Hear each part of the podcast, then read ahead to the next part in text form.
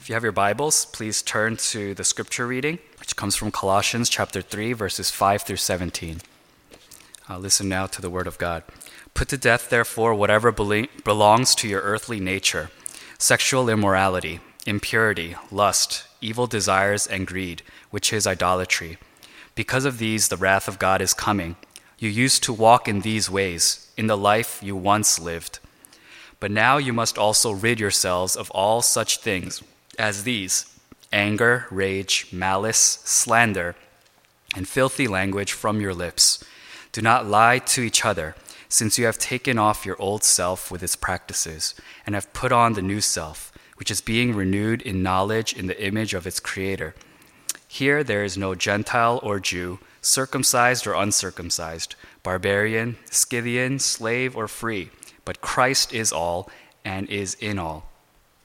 Therefore, as God's chosen people, holy and dearly loved, clothe yourselves with compassion, kindness, humility, gentleness, and patience.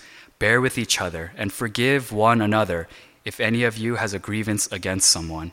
Forgive as the Lord forgave you. And over all these virtues, put on love, which binds them all together in perfect unity. Let the peace of Christ rule in your hearts, since as members of one body you were called to peace, and be thankful. Let the message of Christ dwell among you richly as you teach and admonish one another with all wisdom through psalms, hymns, songs from the Spirit, singing to God with gratitude in your hearts. And whatever you do, whether in word or deed, do it all in the name of the Lord Jesus, giving thanks to God the Father through him. This is the word of the Lord. Thanks be to God. I'll pray before we go into today's message. God, would you empower us at this time with the Holy Spirit so that as I speak, I speak through your Holy Spirit. And those who listen don't just listen with their ears, but Lord, that they're listening uh, spiritually with their hearts. Uh, Lord, as we receive the word, uh, help us to not just hear it and have it as information, uh, but Lord, help us to let it help us to let the word move inside of us and to transform us, to mold us, uh, to change the way that we live. Lord, we're so set in our ways sometimes, but may your word come into us and really shake us up. And may it even change the way that we relate with one another. Lord, we know that your word is the lamp unto our feet. So, Lord, help us to walk on the path that you have chosen for us. Uh, we thank you, God. We trust in you, and all this in Jesus Christ's name I pray. Amen. I actually wrote a different sermon uh, for our English service, but uh, on Friday we did Bible study with the youth group students, and uh, we read Colossians chapter 3. And uh, it just like something just like triggered inside of me. I, I rewrote my sermon, I changed the topic, and I really felt like it was something that was important uh, to speak. And I knew that God was kind of saying, hey, speak this. Uh, let's, let's go with Colossians 3 this week. And so uh, the sermon that I wrote, uh, hopefully I'll be able to share that with you uh, on a later date. Uh, but today, uh, I, I, think there's something really important for the church to hear, uh, for people to hear, not just corporately, but even individually in terms of your relationship with other people. And it doesn't seem to come out really as it doesn't seem to say that really explicitly in this passage. Uh, but as I was reading it, as I was preparing this message, uh, it really started standing out to me. It was almost highlighted. And one of the questions that I ask the youth group students a lot these days is what kind of youth group do you guys want to be? You know, what is this youth group going to stand for? When people look at the youth group, what are they going to see? And then the, the next layer on top of that is as the next generation of the church, what kind of church are you guys going to build? What kind of church are you guys going to be? When people look at you as the church, what are they going to see? And so, uh, in a sense, it's kind of a challenge to them to not perpetuate what, what they've seen, what, what has been going on in churches, uh, but to be a new generation, to do something differently, to learn from the past and the previous generation, and to start building the church according to their talents, according to their hearts. And in doing so, in this Bible study that we had on Friday, uh, we went over Colossians 3, and this section came up. And it's a section that, honestly, when you deal with youth group students, is very difficult uh, because uh, this is a section where Paul is giving practical advice, and he's teaching you, you know, how to live your life. And in those things, there are things, eh, when he does that, there are sometimes instructions that are uncomfortable. There are things that you have to deal with that uh, you have to face that might not be uh, easy for youth group students to understand, uh, or in a sense, for them to face. Uh, but I think it's true that we need to understand this together as the church. It's not just for the next generation, it's not just for youth group students. Uh, we need to understand what Paul is instructing, why he's instructing these things. And then we need to challenge ourselves and ask ourselves is this the sort of life that I am living? Am I living according to these words? Uh, what Paul is going on about in this section and what he's just finished in Colossians 2 is this idea of dying with Christ and being raised with him again. It's a, it's a phrase that he uses uh, throughout Colossians, but he, he uses life and death language. And what he is suggesting to the listeners is you died. You died. When Christ died, you died too. Your sins died, your old self died. But Christ, He rose again. And when He rose again, you came to life again as well. You have a new life in Christ. You are a new creation in Christ. He doesn't use that phrase exactly, but he says, So just then, as you, uh, so since you have been raised with Christ, set your hearts on things above, where Christ is seated at the right hand of God. And then he says, Put to death, therefore. You see, there's a difference. He's telling us that we are alive in Christ. This is the life that you are to live in Christ. So put to death certain things. Put to death your old life. One of the things that I wanted to kind of highlight is a lot of times people uh, like to live based on their personality. I am who I am. This is the way that I am. I excuse myself for a lot of things based on that kind of logic. Uh, when I get short tempered, I go, yeah, but that's how I am. This is who I am. When I run out of patience, I'm like, ah, oh, I'm not a patient person. You know, I grew up that way. Everybody knows that I'm like this. And so I excuse myself of certain things. But one of the things that Paul is challenging us today with today's word put to death who you thought you were, put to death who you used to be, put to death all the things that you excuse yourself for. Put to death, therefore, whatever belongs to your earthly nature. We all have an earthly nature. We all are made with a specific personality. We have certain characteristics. You know, some of us are shy, some of us are loud. We have different uh, ways of relating with this world. Uh, but what he's saying is that is not the way that you are supposed to view yourself any longer. Don't excuse yourself based on how you are made and who you are and the way that you want to act in this life. You have to put to death your earthly nature. It's a very difficult thing to do. It's because it's, it's a part of who you are. In your eyes, in your own understanding of yourself, that's every, the fiber of your being depends on your, your personality and who you think you are. But he says, put to death whatever belongs to your earthly nature.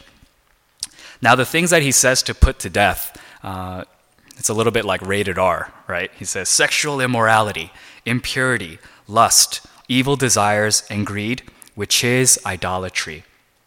You used to walk in these ways in the life you once lived.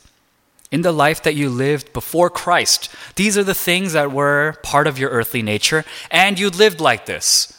And in a sense, yeah, that's, that's right. That's logical. That's normal. You're supposed to live like that. Why would you live according to another nature?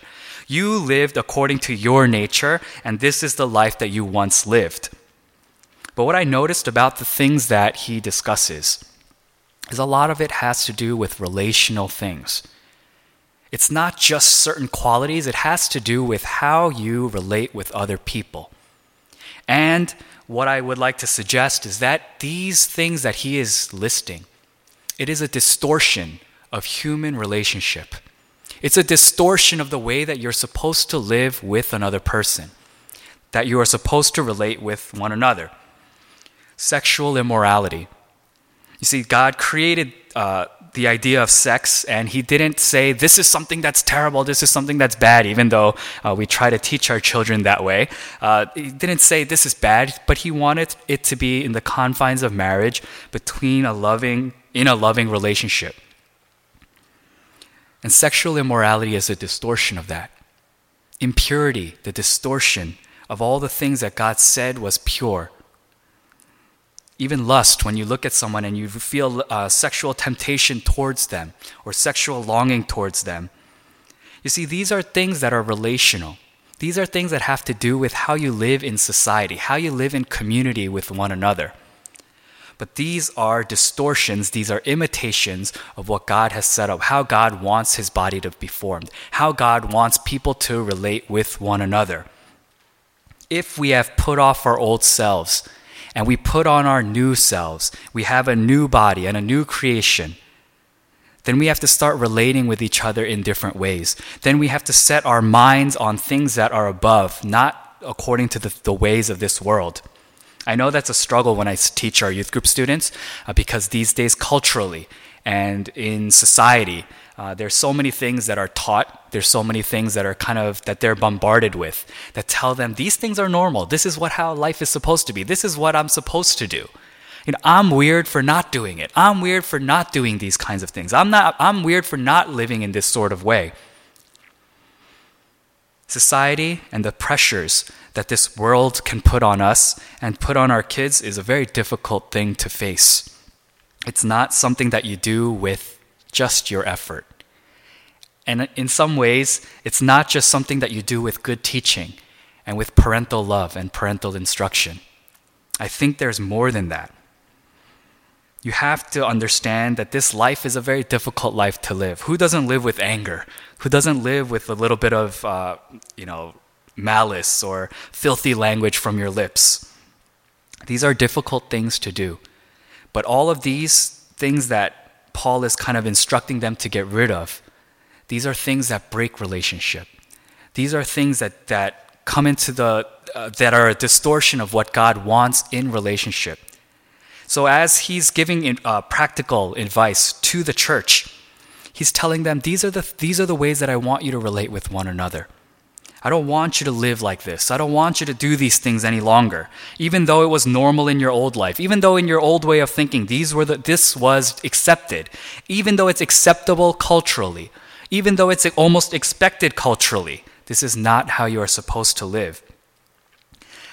Why do, I, why do I think this? Why do I think there's a communal aspect to his practical advice? Because, you know, most of the things when he says, uh, don't do these things, it, it has to do with how they live in community. It doesn't have to do with their relationship with God necessarily.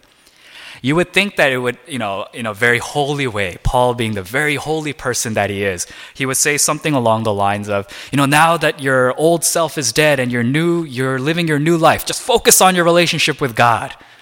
Just be on good page with God. Do this to God. Do this for God.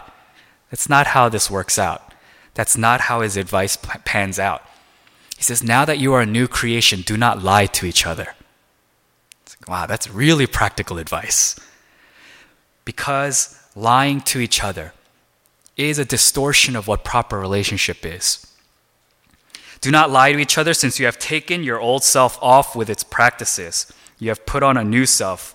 And it doesn't say that you are fully renewed, that you are fully perfect, that you are like Jesus Christ. He says that is being renewed in the knowledge and the image of its creator. It's being renewed. You are being renewed. It is a continuous and continual action. And that is why you cannot base it on if you're a Gentile, if you're a Jew. You cannot base it based on your old background. You can't say it's my culture. You can't say it's my personality. You can't say this is my upbringing. This is how I was raised in Korea. This is how I was raised in, in America. There's no excuse for that anymore. He says, All of you, uh, Christ is in all of you, and uh, Christ is all and in all of you. And then it goes from the negative, which were all the things that you shouldn't do, and he says, Then as God's chosen people, right? He uses the plural, holy and dearly loved, clothe yourself with compassion, kindness, humility, gentleness, and patience. These things are relational terms again. You cannot have compassion unless you have compassion towards someone else. Kindness, you need to show that kindness towards someone else. Humility, you can't be humble unless you're putting yourself in relationship with another person, lifting someone else up, putting yourself lower than someone else. Showing gentleness and showing patience. These are relational things. How have you been relating with the people around you? Has it been from your personality, from who you are and how you were raised and who you've been all your life? Or are you clothing yourself with these qualities? Another thing that I wanted to highlight is he doesn't say be this way. He doesn't say be compassionate. He very well could have. Be compassionate, be kind, be humble. Be, you know, he could have given his instruction in that way, but he says clothe yourselves. Clothe yourselves. I think that's an interesting term. When I think about that, you know, why does he relate to that? It's because it's something that we have to put on. When you clothe yourself, you have to actively put something on. And that's something that you need to receive from the Holy Spirit. I, am not, I don't know about you, but I'm not very kind when I'm tired, when I'm cranky, and I can't conjure it up with effort.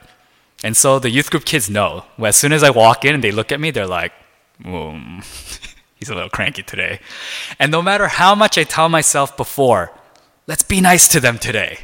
Let's be nice to the youth group kids. As soon as I see something that annoys me, immediately my personality comes out. But that changes when I clothe myself in compassion and patience and kindness. When I take a moment of time to pray before I see our kids and I say, God, fill me with your compassion. Fill me with your patience because my patience is zero. And your patience is enough for me today.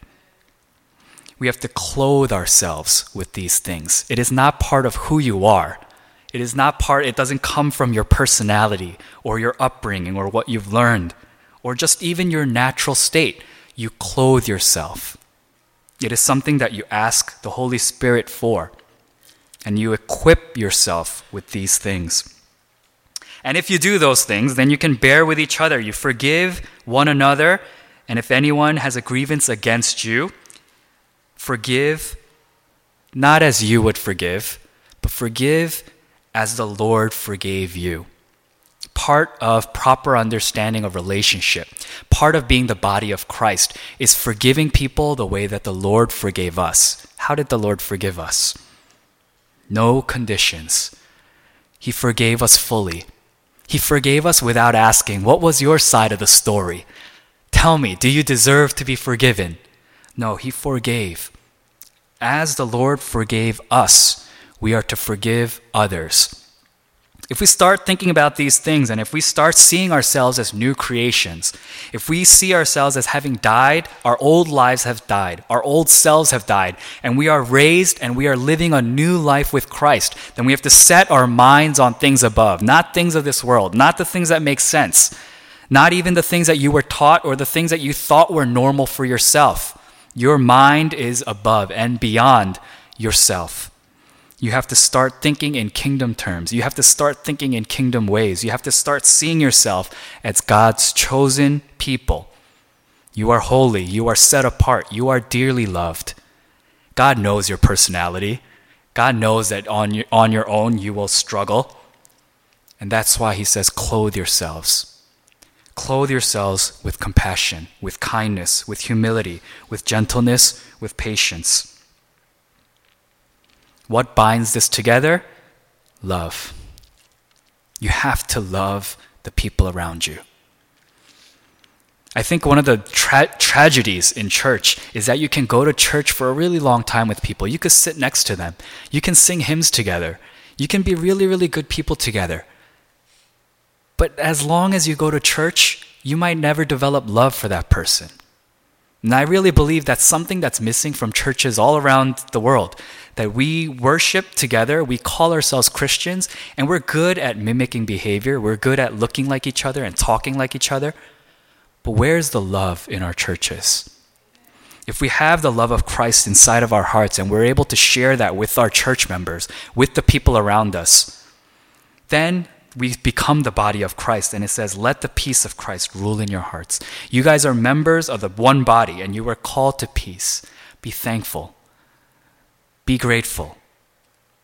Let the message of Christ dwell among you richly as you teach and admonish one another with all wisdom through psalms, hymns, songs from the Spirit, singing to God with gratitude in your hearts. You know, this is the idea of the body of Christ. This is what the church is supposed to look like. Not the distortions of re- relationships, but these are the things that you're supposed to do. This is how you're supposed to live. As a new creation, these are the ways that you're supposed to relate with one another.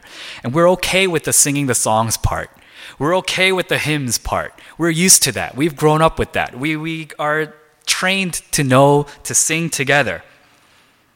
Teach each other, admonish one another, encourage each other, love one another. This is what the body of Christ is supposed to look like. I pray this very, very deeply and very, I, with all of my heart. I pray that for our youth group students, uh, that when they grow up, that their view of church and what their church looks like will look a little bit different and that it won't be so much about fitting in or a certain way of you know doing church or a certain way that a Christian looks. But when I walk into their churches and I walk, walk into their services, I just want to feel the love of Christ. I want to feel compassion. I want to feel that there's kindness and gentleness all around the church. And I want to feel that the love of God and the love of Christ is the first thing that I can sense. I hope that and I wish that for our church as well. I know that we are not, uh, as the English congregation or the English service, we are not the whole church. We are not uh, the whole congregation of uh, our larger body of Christ. Uh, but if we take this message seriously, if we start understanding how we should be relating with one another, if we start thinking, today I'm not going to just be a good person, but I'm going to clothe myself with the love of Christ, and I want to love the people around me. I'm not going to just say nice things and then turn around and do something behind their back. I'm not going to slander other people. But instead, I'm not going to I'm not going to go with the distortion of what relationship is like, but I'm going to do the right thing. And I'm going to do the thing that God asks me to do. Then I know that our church will be different. And it can start with just you. It can start with one person. It can t- start just with one person saying, I want to love with the love of Jesus Christ. And finally, I'll end with this this phrase kind of stuck in my mind, and it's I shared it with the youth group students, and I said it's a foundational verse, a verse for our youth group students. Whatever you do, whether in word or deed, do it all in the name of the Lord Jesus, giving thanks to God the Father through him. Whatever you do, whatever you decide to do, do in the name and do for the name of Jesus Christ. I think if we started understanding that verse and started just kind of saying that verse to ourselves, the way that we live our lives would be different. You know, even as you are in your workplaces, do your work in the name of Jesus Christ. When you are in your schools, when you're studying, whatever you do, whether in word or deed, do in the name of Jesus Christ. This world will look different. Churches will look different the view that the world has of churches will be different. And our relationship with God will be different as well. Though Paul doesn't give practical advice on how to make our relationship with God better, he's teaching us how to live in community with one another. And indirectly, that helps our relationship with God, that helps us to see God, when we worship God together and we have this sort of heart and we come before Him with genuine uh, prayers, saying, God, I can't do this on my own. I need you to clothe me. I need you to fill me. I need to, your Holy Spirit to teach me how to love, to teach me how to be compassionate. I need to know, uh, I need your presence to help me to know what peace is like, to be thankful in my life. So you see, when we start doing those things, whatever we do, then it starts becoming a worship. It becomes a glory to God in heaven. When you drive, may it be in the name of Jesus Christ. When you go to your workplaces, when you parent your kids, may it be in the name of Jesus Christ.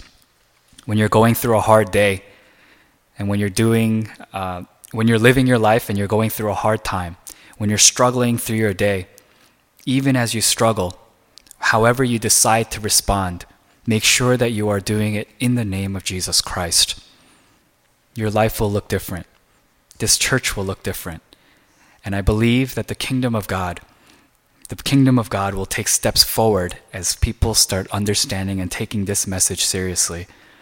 Throughout this week, I encourage you to read uh, Colossians chapter 3, uh, to kind of go through each verse, uh, to go through each section, to challenge yourself, to ask yourself whether you are living this life and what this world can look like, what your families can look like, what this church can look like if you start following the words that Paul instructs us to live by in Colossians 3. Let us pray. Lord, help us to have proper relationship with each other. Help us to know what the body of Christ is supposed to be like. May we build a church that you're proud of.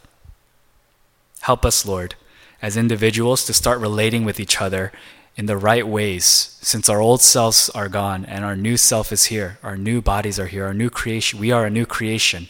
Help us, Lord, to start treating each other and living with each other in ways that show that we are one body. It is only through your Spirit that that's possible. So, Lord, empower us. Fill us with the Holy Spirit. Each day, help us to clothe ourselves with the things that we need so that we could be a good representative of your kingdom. We thank you, God, and in Jesus Christ's name we pray. Amen.